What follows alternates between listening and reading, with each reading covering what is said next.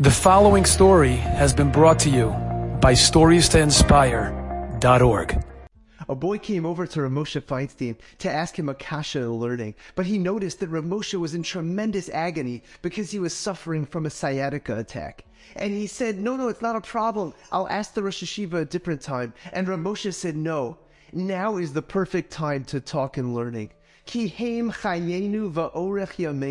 Because Torah is our life. Now is the time that I want to talk to you. Rav Moshe was always learning, teaching, or writing. He had his finger on the place in every single aspect of Kol HaTorah Kula. And when asked by a talmid how he became so great in Torah, he answered that it's hard work and hasmada. Whenever there was a half a minute to spare, Rav Moshe would be looking into a sefer, whether wrapping up his tefillin or waiting for a chuppah. In the yeshiva, during Kriyas HaTorah, in between aliyahs, he would be brought a mishnayos to be able to capitalize on those few moments of learning. Torah was his love and his passion, and he understood that everybody in Klal Yisrael has the ability to achieve that greatness. Like the story told over by Rabbi Ephraim Elio Shapiro about a young boy who thought that it would be funny to prank call one of the Gedolei Hador of Moshe Feinstein. And at 11.30 at night he called up and the Rebbetzin told him that he's sleeping. Should I wake him? And he said yes. And when Rav Moshe came to the phone, he realized very quickly that this was a joke. And he asked the boy, what are you learning? and he told him the Masechta. He asked him what daf, and he told him. And Rav Moshe said, "Let me ask you a kasha on Tosfos." And then he said, "Do you understand?" And the boy said, "No." And he learned the Gemara, Rashi, and Tosfos together with this boy over the phone at this late hour until he finally understood. And at that point, he said, Now let me explain to you my Kasha and Tosfos. And then the boy understood and he said, Wow, that's an incredible question. And the boy was crying, and his parents came over and said, What's wrong? He said, Rav Moshe Feinstein believes in me. And if he believes in me, then I should believe in myself. And moving forward, I'm going to commit myself to real learning and Rav Moshe was able to impact the lives of all of Klal Yisrael through the numerous roles that he held as Rosh HaYeshiva of Mesivta Tiferes Yerushalayim, as chairman of the Moetzes Gedolei HaTorah, president of the Agudas Harabanim, Chinuch Atzmai, Ezras Torah, and of course his leadership roles in the Agudas Yisrael and Torah Umesorah. Rav Moshe had an impact on everybody. Rav Moshe was the leading posek in the world, answering questions covering the full gamut of Shulchan Aruch, questions related to life and death, matters of modern technology, and so much more. And his influence, knowledge, and moral values had an impact on the entire world at large. When New York Governor Hugh Carey was looking to pass legislation that would involve pulling the plug on a patient that's on a respirator, Rav Moshe said that this is murder.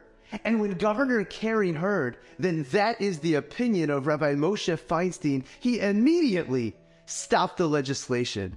And while simultaneously doing his utmost for the klal, Rav Moshe never lost sight of every individual. Like the time when he was asked to attend a fundraising meeting in the Hilton on behalf of Mesivta Tiferes Yerushalayim. And he said that I can't make it because that's the night of a wedding that I was invited to by a girl who is an orphan. He said, I don't know who the girl is personally, but she called me up and she asked me to come to the wedding and told me that it would be very meaningful, so I can't attend the meeting.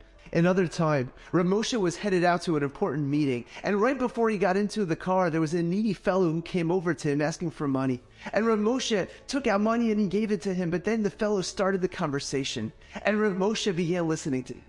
And people that were around were saying that, you know, maybe we should tell this individual that Rav Moshe's got to go. This is at a very important meeting of the Moetzes Gedolei Torah. And Rav Moshe said, no, and he continued listening to the man. And later on, he was asked, why didn't he just give him the money and excuse himself right away? And Rav Moshe responded, my mitzvah of tzedakah isn't just giving him money. It's about showing him that I care about him and that I'm not too busy to take the time out to listen to.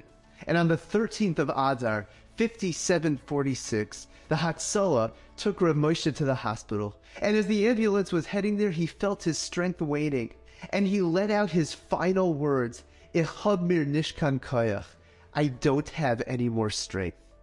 Such unbelievable words. How much strength did he have already in those final years? Yet whatever strength he had, it was devoted to Torah, to Klal Yisrael, and of course to the Shel Olam. The police department prepared for the largest funeral that American Orthodoxy had ever known. Over a hundred thousand people packed the streets of the Lower East Side. Businesses chartered buses in order for employees to be able to attend. Schools all gathered together to be able to show their respect to Rav Moshe. And when he was taken to Eretz Yisrael, over 250,000 people gathered together for this Levaya, making it the largest funeral since the time times of Rabbi Yochanan ben Zakkai.